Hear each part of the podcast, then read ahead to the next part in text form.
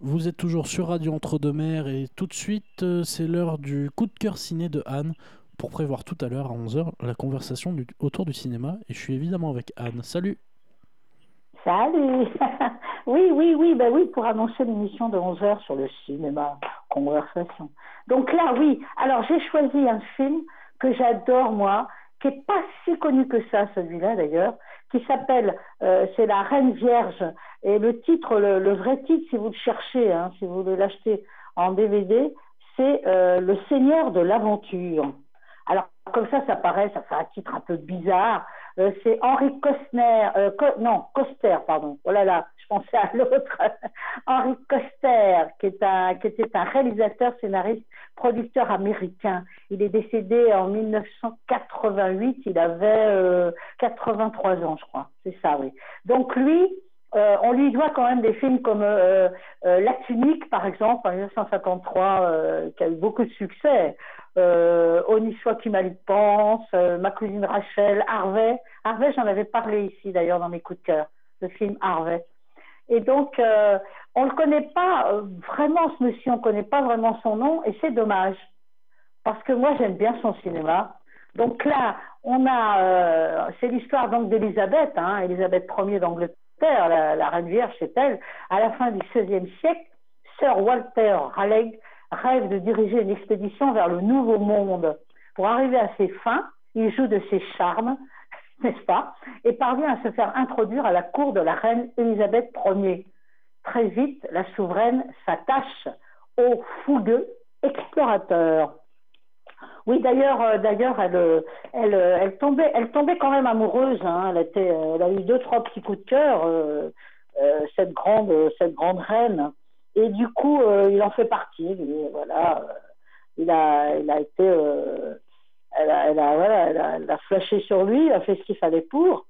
Et donc, c'est une histoire quand même. C'est un film d'aventure, hein, en réalité, quand même.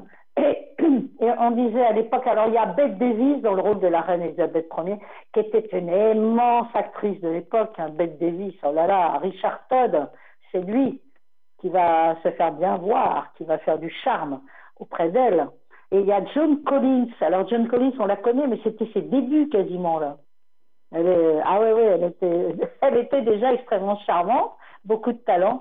Jay Robinson, voilà, c'était les acteurs de l'époque extrêmement célèbres qui tournaient beaucoup. Il y avait Herbert Marshall aussi, Robert Douglas. Pour les gens qui aiment le cinéma de ces années-là, le film a été tourné en 1955. Ce sont des acteurs qu'ils connaissent forcément, pour les fans de ces époques-là. Donc, on disait à l'époque, voilà, que la vie privée d'Elisabeth d'Angleterre, le film a beaucoup de brio, c'est ce qu'on disait, hein, c'est ce que moi j'ai lu en tout cas. Richard Todd, c'est vrai qu'il n'avait pas un charisme extraordinaire tout compte fait par rapport à Bette Davis par exemple, quand même, hein. elle donne, comme il disait à l'époque, elle donne une couleur particulière à ce film costumé, ouais.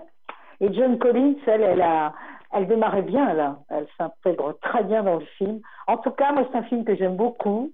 Je trouve, je sais pas, les costumes sont très beaux, les couleurs sont belles aussi, très très belles. Et puis voilà, c'est toujours la même histoire avec Elisabeth Ier et ses coups de cœur. Je te propose qu'on rende l'antenne à Mathieu. Oui, parce qu'on est en train de... On rend l'antenne, voilà. On va rendre la matinale à Mathieu. C'était le film de Virgin Queen. Voilà. Voilà, écoute, on se retrouve tout à l'heure. C'est ça, on se retrouve tout à l'heure pour la conversation autour du cinéma, 11h. Oui.